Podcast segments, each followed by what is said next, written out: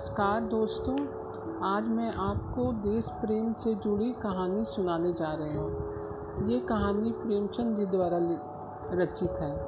आशा है सभी वर्ग के सुनने वालों को ये कहानियाँ प्रेरणादायक लगेंगी। तो चलिए शुरू करते हैं। आज की कहानी का शीर्षक है, कातिल। चलिए कहानी शुरू करते हैं, कातिल। जाड़ों की रात थी। दस बजे ही सड़कें बंद हो गई थी। और गलियों में सन्नाटा था। बूढ़ी बेवा माँ ने अपने नौजवान बेटे धर्मवीर के सामने थाली परोसते हुए कहा, तुम इतनी रात तक कहाँ रहते हो बेटा? रखे रखे खाना ठंडा हो जाता है। चारों तरह सोता पड़ गया है। आग भी तो इतनी नहीं रहती कि इतनी रात तक बैठी तापती रहूँ। धर्मवीर हस्तपुट सुंदर नवयुवक था। थाली खींचता हुआ बोला, अभी तो दस भी बजे नहीं, अम्मा। यहाँ से मुर्दा दिल आदमी सरे शाम ही सो जाए तो कोई क्या करे? यूरोप में लोग बारह एक बजे तक सैर सपाटे करते रहते हैं। ज़िंदगी के मज़े उठाना कोई उनसे सीख ले। एक बजे से पहले तो कोई सोता ही नहीं। माँ ने पूछा तो आठ दस बजे सोकर उठते भी तो होंगे? धर्मवीर ने पहलू बचाकर कहा, नहीं, वह छः बजे उठ बैठते हैं। हम लोग बहुत सोने के आदि हैं। दस से छः बजे तक आठ घंटे होते हैं। चौबीस घंटों में आठ घंटे आदमी सोए तो काम क्या करेगा?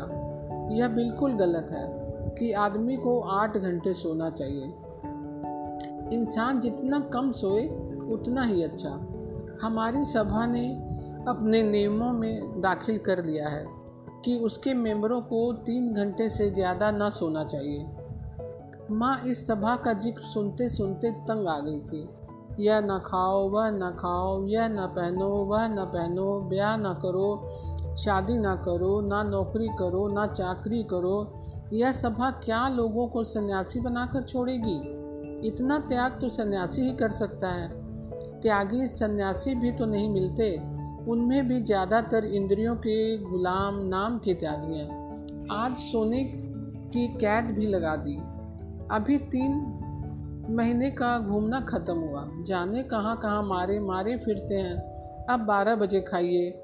या कौन जाने रात को खाना ही उड़ा दे। आपत्ति के स्वर में बोली। तभी तो यह सूरत निकल आई है कि चाहो तो एक एक हड्डी गिन लो। आखिर सभा वाले कोई काम भी करते हैं? या सिर्फ़ आदमियों पर कैदे ही लगाया करते हैं? धर्मवीर बोला, जो काम तुम करते हो, वही हम करते हैं।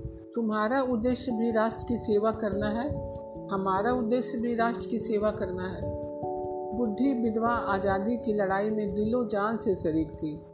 दस साल पहले उसके पति ने एक राजद्रोहात्मक भाषण देने के अपराध में सजा पाई थी। जेल में उसका स्वास्थ्य बिगड़ गया और जेल में ही उसका स्वर्गवास हो गया। तब से यह विधवा बड़ी सच्चाई और लगन से राष्ट्र की सेवा में लगी हुई थी। शुरू में उसका नौजवान बेटा भी स्वयं सेवकों में शामिल हो गया था। मगर इधर चार पाँच महीनों से वह इस नई सभा में शरीक हो गया है और उसके जोशीले कार्यकर्ताओं में समझा जाता है। माँ ने संदेह के स्वर में पूछा तो तुम्हारी सभा का भी कोई दफ्तर है? हाँ है। उसमें कितने मेंबर हैं? अभी तो सिर्फ़ पच्चीस मेंबर हैं, लेकिन वह पच्चीस आदमी जो कुछ कर सकते हैं ना वह तुम्हारे पच्चीस हज़ार भी नहीं कर सकते। देखो अम्मा, किसी से कहना मत, वरना सबसे पहले मेरी जान पर आफत आएगी। मुझे उम्मीद नहीं कि पिकेटिंग और जुलूसों से हमें आज़ादी हासिल हो सके। यह तो अपनी कमज़ोरी और बेबसी का साफ़ ऐलान है।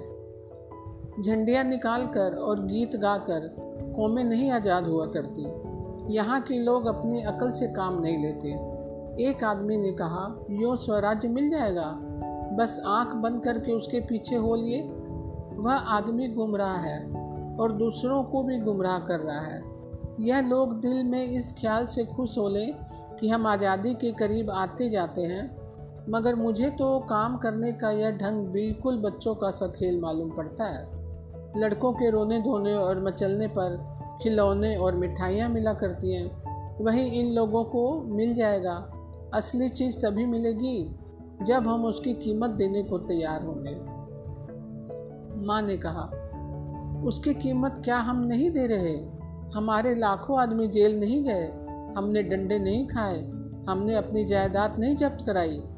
धर्मवीर, इससे अंग्रेज़ों को क्या नुकसान हुआ? वे हिंदुस्तान उसी वक्त छोड़ेंगे जब उन्हें यकीन हो जाएगा कि अब वे एक पल भर भी यहाँ नहीं रह सकते। अगर आज हिंदुस्तान के एक हज़ार अंग्रेज़ कत्ल कर दिए जाएँ तो आज ही स्वराज्य मिल जाएगा। रूस इसी तरह आज़ाद हुआ, आयरलैंड भी इसी तरह आज़ाद हुआ, हिंदुस्तान भी इसी तरह आज़ाद होगा, और कोई तरीका नहीं। हमें उनका खात्मा कर देना है।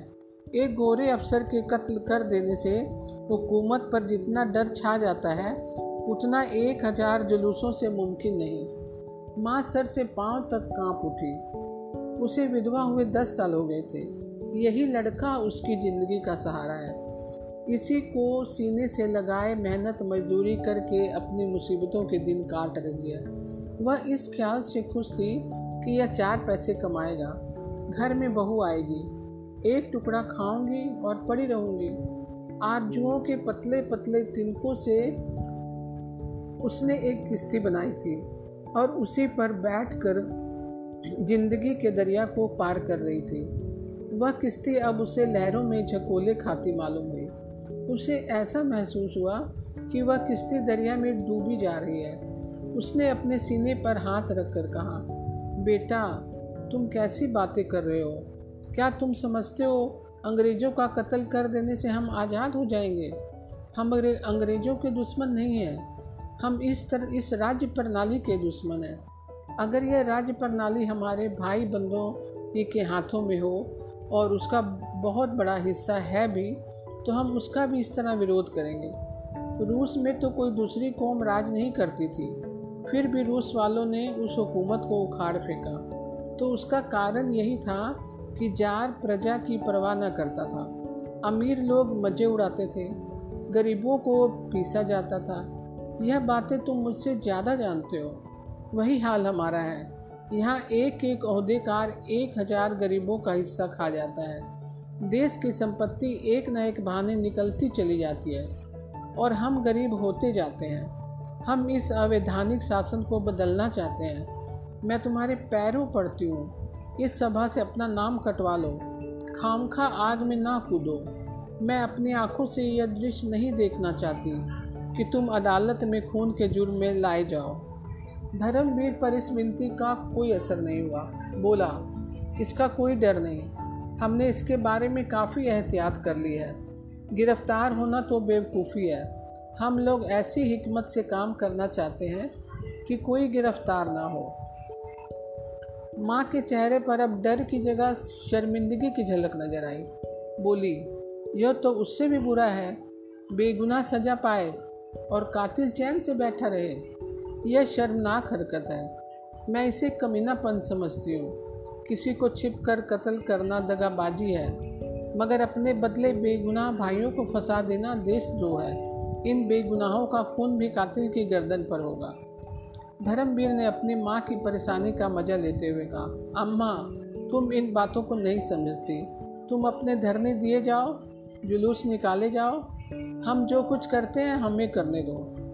गुनाह और सबाब पाप और पुण्य, धर्म और अधर्म, यह निरर्थक शब्द है।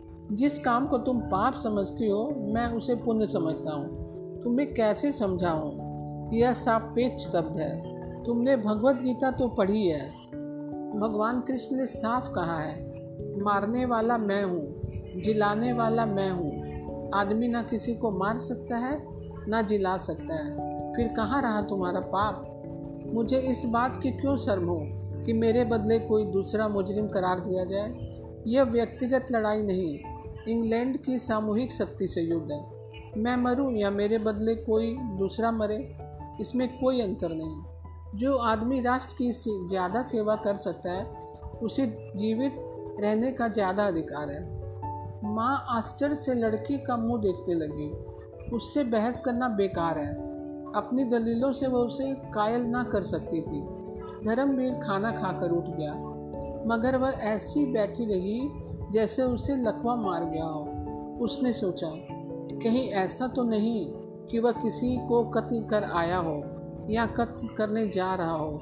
इस विचार से उसके शरीर में कपकपी आ गई। आम लोगों की तरह हत्या और खून के प्रति घृणा उसके शरीर के कन कन में भरी हुई थी उसका अपना बेटा खून करे इससे ज़्यादा लज्जा, अपमान, घृणा की बात उसके लिए और क्या हो सकती है? वह राष्ट्र सेवा की उस कसौटी पर जान देती थी, जो त्याग, सदाचार, सच्चाई और साफ़ दिल का वरदान है।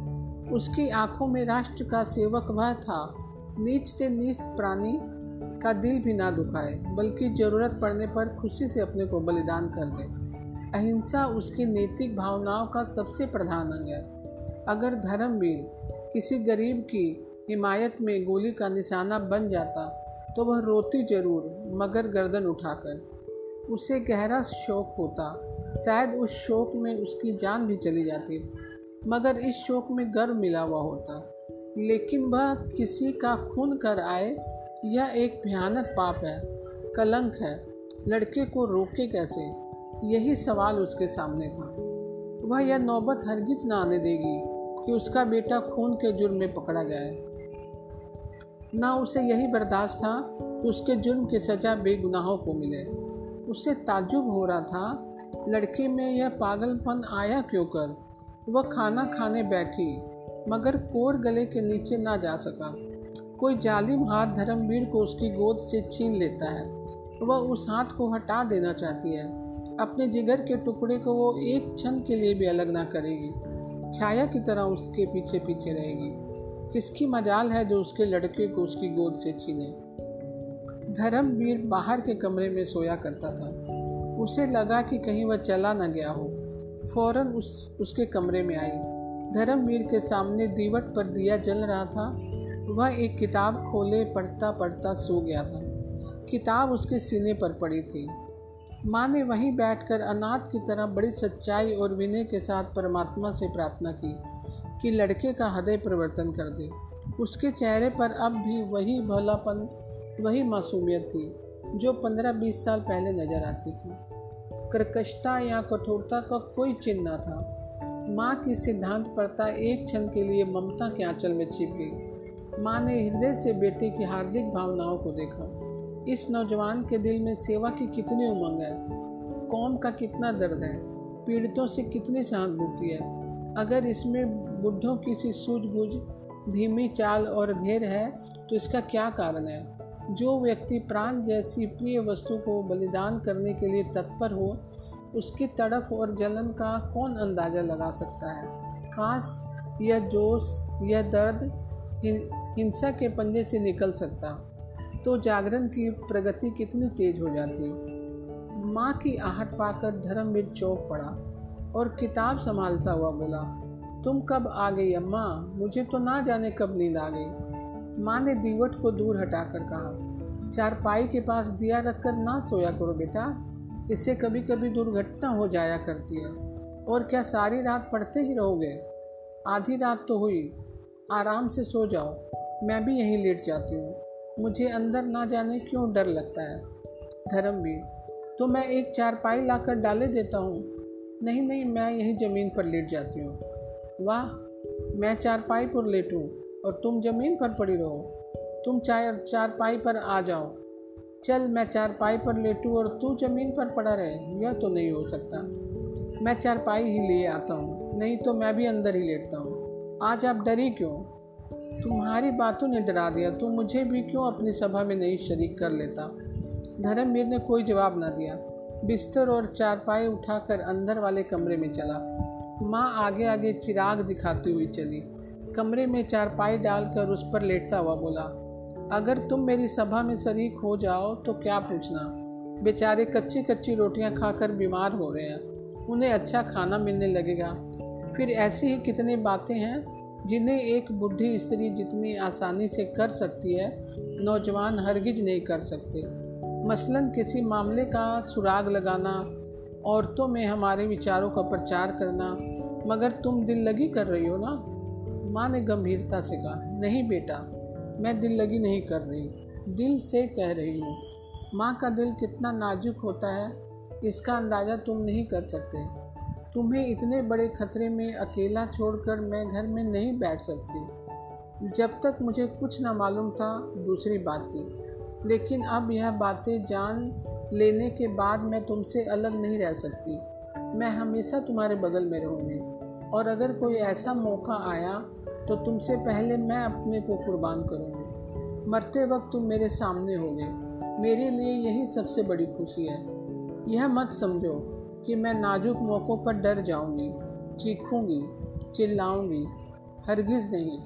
सख्त से सख्त खतरों के सामने भी तुम मेरी ज़ुबान से एक चीख ना सुनोगे। अपने बच्चे की हिफाजत के लिए गाय भी शेरनी बन जाती है। धर्मवीर ने भक्ति से वेल होकर माँ के पैरों को चूम लिया। उसकी दृष्टि में वह कभी इतनी आदरणीय और स्नेह के योग ना थी। दूसरे ही दिन परीक्षा का अवसर उपस्थित हुआ। यह दो दिन बुढ़िया ने रिवाल्वर चलाने के अभ्यास में खर्च किए। पटाखे की आवाज़ पर कानों पर हाथ रखने वाली अहिंसा और धर्म की देवी इतने साहस से रिवाल्वर चलाती थी और उसका निशाना इतना अचूक होता था कि सभा के नौजवानों को भी हैरत होती थी। पुलिस के सबसे बड़े अफसर के नाम मौत का परवाना निकला और यह काम धर्मवीर के सपुर्द हुआ। दोनों घर पहुँचे तो माँ ने पूछा, क्यों बेटा? इस अफसर ने तो कोई ऐसा काम नहीं किया। फिर सभा ने क्यों उसको चुना? धर्मवीर माँ की सरलता पर मुस्कराता हुआ बोला, तुम समझती हो, हमारे कांस्टेबल और सब इंस्पेक्टर और सुपरिटेंडेंट जो कुछ करते हैं, अपनी खुशी से करते हैं। वे लोग जितने अत्याचार करते हैं, उनके लिए यही आदमी जिम्मेदार है। और फिर हमारे लिए तो इतना ही काफ़ी है कि वह उस मशीन का एक खास पुर्जा है। जो हमारे राष्ट्र को चरम निर्दयता से बर्बाद कर रहा है। लड़ाई में व्यक्तिगत बातों से कोई प्रयोजन नहीं। वहाँ तो विरोधी पक्ष का सदस्य होना ही सबसे बड़ा अपराध है। माँ चुप हो गई। क्षण भर बाद डरते डरते बोली, बेटा, मैंने तुमसे कभी कुछ नहीं मांगा। अब एक सवाल करती हूँ। उसे पूरा करोगे? धर्मवीर ने कहा, यह पूछने की कोई ज़रूरत नहीं अम्मा। तुम जानती हो मैं तुम्हारे किसी हुक्म से इनकार नहीं कर सकता। माँ हाँ बेटा, यह जानती हूँ। इसी वजह से मुझे यह सवाल करने की हिम्मत हुई। तुम इस सभा से अलग हो जाओ। देखो, तुम्हारी बुढ़ी माँ हाथ जोड़कर तुमसे भीख मांग रही है और वह हाथ जोड़कर भिखारिन की तरह बेटे के सामने खड़ी हो गई। धर्मवीर ने कह कहा मार कर कहा, यह तो तुमने बेढब सवाल किया अम्मा तुम जानती हो इसका नतीजा क्या होगा। ज़िंदा लौट कर ना आऊँगा मगर यहाँ से कहीं भाग जाऊँ तो भी जान नहीं बच सकती। सभा के सब मेंबर ही मेरे खून के प्यासे हो जाएँगे। और मुझे उनकी गोलियों का निशाना बनना पड़ेगा। तुमने मुझे यह जीवन दिया है। इसे तुम्हारे चरणों पर अर्पित कर सकता हूँ। लेकिन भारत माता ने तुम्हें और मुझे दोनों ही को जीवन दिया है और उसका हक सबसे बड़ा है। अगर कोई ऐसा मौका हाथ आ जाए कि मुझे भारत माता की सेवा के लिए तुम्हें कत्ल करना पड़े तो मैं इस अप्रिय अप्रिय कर्तव्य से भी मुँह ना मोड़ूँगा। आँखों से आँसू जारी होंगे, लेकिन तलवार तुम्हारी गर्दन पर होगी। हमारे धर्म में राष्ट्र की तुलना में कोई दूसरी चीज़ नहीं ठहर सकती। इसीलिए सभा को छोड़ने का तो सवाल ही नहीं होता। हाँ तुम्हें डर लगता हो तो मेरे साथ ना जाओ। मैं कोई बहाना कर दूँगा और किसी दूसरे कामरेड को साथ ले लूँगा। अगर तुम्हारे दिल में कमज़ोरी हो तो मुझे फ़ौरन बता दो। माँ ने कलेजा मज़बूत करके कहा, मैंने तुम्हारे ख्याल से कहा था बेटा, वरना मुझे क्या डर? अंधेरी रात के पर्दे में इस काम को पूरा करने का फैसला किया गया था। कोप का पात्र रात को क्लब से जिस वक्त लौटे, वहीं उसकी ज़िंदगी का चिराग बुझा दिया जाए। धर्मवीर ने दोपहर ही को मौके का मुआयना कर लिया था। और उस खास जगह को चुन लिया, जहाँ से वह निशाना मारेगा। साहब के बंगले के पास करील और करौंदे की एक छोटी सी झाड़ी थी। वही उसकी छिपने की जगह होगी। झाड़ी के बाईं तरफ़ नीची ज़मीन थी। इसमें बैर और अमरूद के बाग थे। भाग निकलने का यह अच्छा मौका था। साहब के क्लब के जाने वक्त सात और आठ बजे के बीच था। लौटने का वक्त ग्यारह से बारह बजे था। इन दोनों वक्तों की बात पक्की तरह मालूम कर ली गई थी।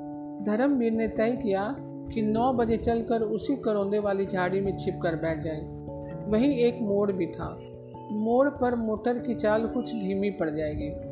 ठीक इसी वक्त उसे रिवाल्वर का निशाना बना लिया जाएगा। ज्यो ज्यो दिन गुजरता जाता था, बूढ़ी माँ का दिल भय से सूखता जाता था। लेकिन धर्मवीर के दैनंदिन आचरण में तनिक भी अंतर ना था। वह नियत समय पर उठा, नाश्ता किया, संध्या की और अन्य दिनों की तरह कुछ देर पड़ता रहा। दो चार मित्र आ गए। उनके साथ दो तीन बाजियाँ शतरंज की खेली, इत्मीनान से खाना खाया और अन्य दिनों से कुछ अधिक फिर आराम से सो गया कि जैसे उसे कोई चिंता नहीं। माँ का दिल उचाट था खाने पीने का तो ज़िक्र ही क्या। वह मन मान कर एक जगह बैठ भी न सकती थी। पड़ोस की औरतें हमेशा की तरह आई। वह किसी से कुछ न बोली।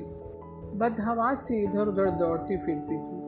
जैसे चूहिया बिल के डर से कोई सुराख ढूंढती हो। कोई पहाड़ सा उसके सिर पर गिरता था। उससे कहीं मुक्ति न थी। कहीं भाग जाए, ऐसी कोई जगह नहीं थी।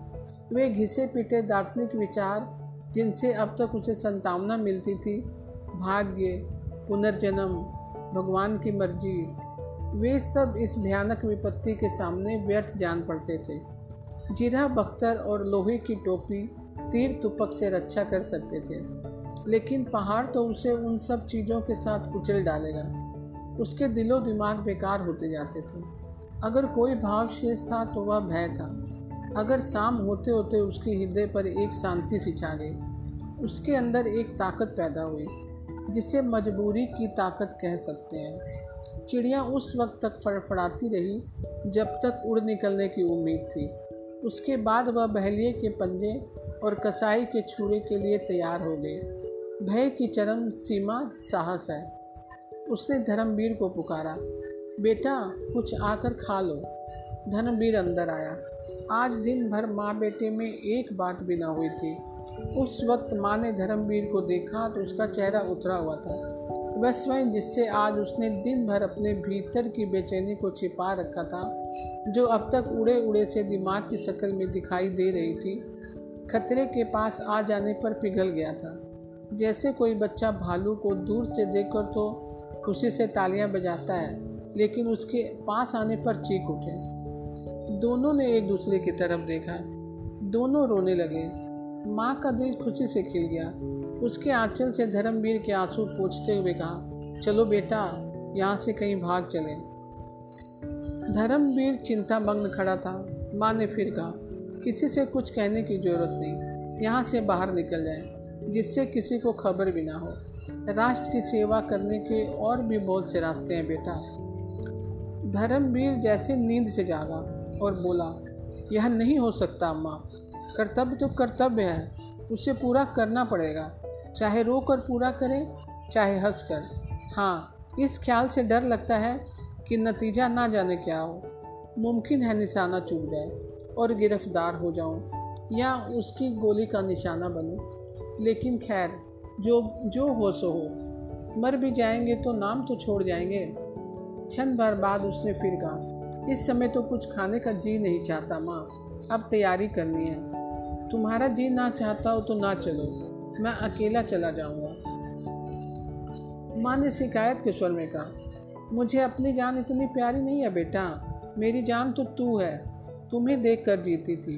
तुम्हें छोड़कर मेरी ज़िंदगी और मौत दोनों एक बराबर है, बल्कि मौत ज़िंदगी से अच्छी है। धर्मवीर ने कुछ जवाब न दिया। दोनों अपने अपने तैयारियों में लग गए। माँ की तैयारी ही क्या थी? एक बार ईश्वर का धन्यवाद किया, रिवाल्वर लिया और चलने को तैयार हो गई। धर्मवीर ने अपनी डायरी लिखनी थी वह डायरी लिखने बैठा। तो भावनाओं का एक सागर चौमर पड़ा। यह परवाह, विचारों की यह स्वतः स्फूर्ति, उसके लिए नई चीज़ थी। जैसे दिल में कहीं सोता खुल गया हो। इंसान लाफानी है, अमर है। यही उस विचार प्रवाह का विषय था। आरंभ एक दर्दनाक अलविदा से हुआ। रुखसते दुनिया की दिलचस्पियों, रुखसत।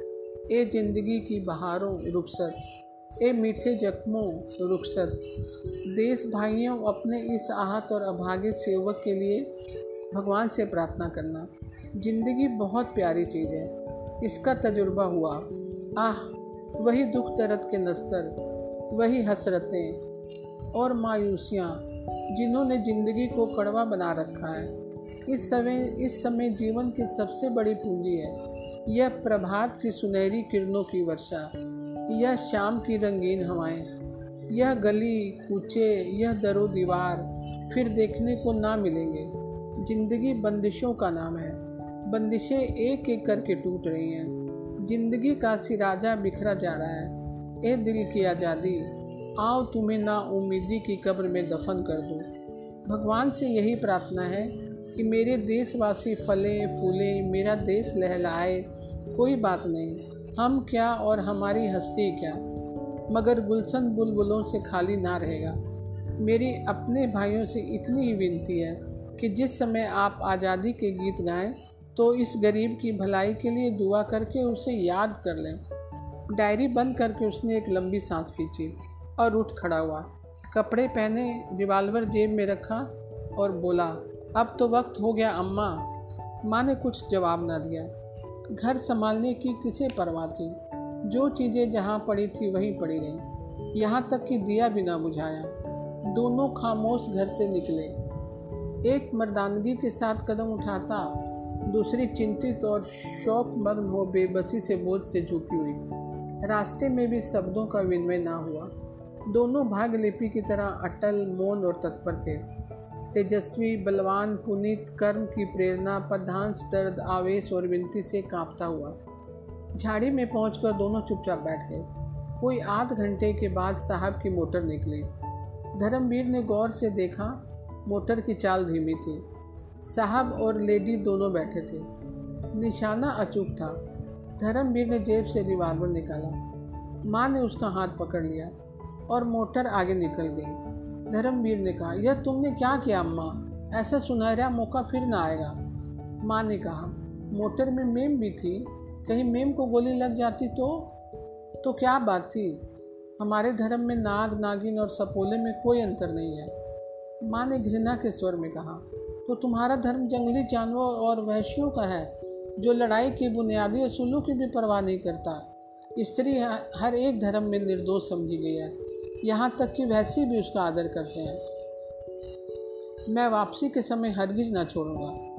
मेरे जीते जी तुम स्त्री पर हाथ नहीं उठा सकते। मैं इस मामले में तुम्हारी पाबंदियों का गुलाम नहीं हो सकता, माँ। माँ ने कुछ जवाब ना दिया।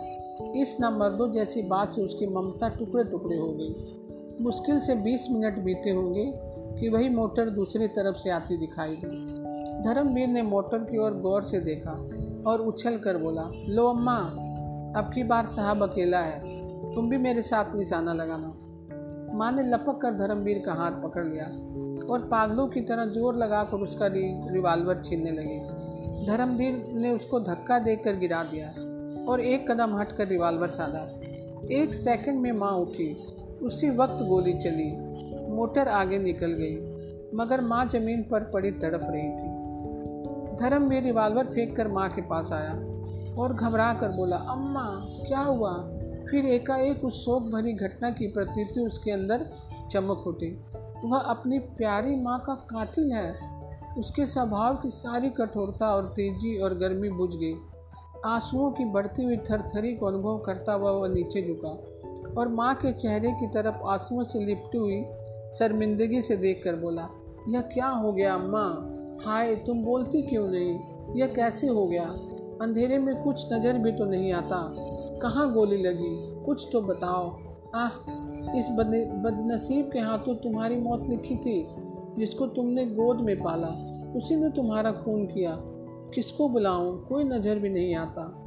माँ ने डूबती हुई आवाज़ में कहा, मेरा जन्म सफल हो गया, बेटा। तुम्हारे हाथों मेरी मिट्टी उठेगी। तुम्हारी गोद में मर रही हूँ। छाती में घाव लगा है। जो ही तुमने गोली चलाई। मैं तुम्हारे सामने खड़ी थी। अब नहीं बोला जाता। परमात्मा तुम्हें खुश रखे। मेरी यह दुआ है। मैं और क्या करती बेटा? माँ की आबरू तुम्हारे हाथ में है। मैं तो चली। क्षण भर बाद उस अंधेरे सन्नाटे में धर्मवीर अपनी प्यारी माँ के नींद जान शरीर को गोद में लिए घर चला। तो उसके ठंडे तलुओं से अपनी आँसू भरी आँखें रगड़कर आत्मिक आहात से भरी हुई दर्द की टीस अनुभव कर रहा था। तो दोस्तों, आपको यह कहानी कैसी लगी? कल मैं फिर एक नई कहानी के साथ उपस्थित होंगी। तब तक के लिए नमस्कार।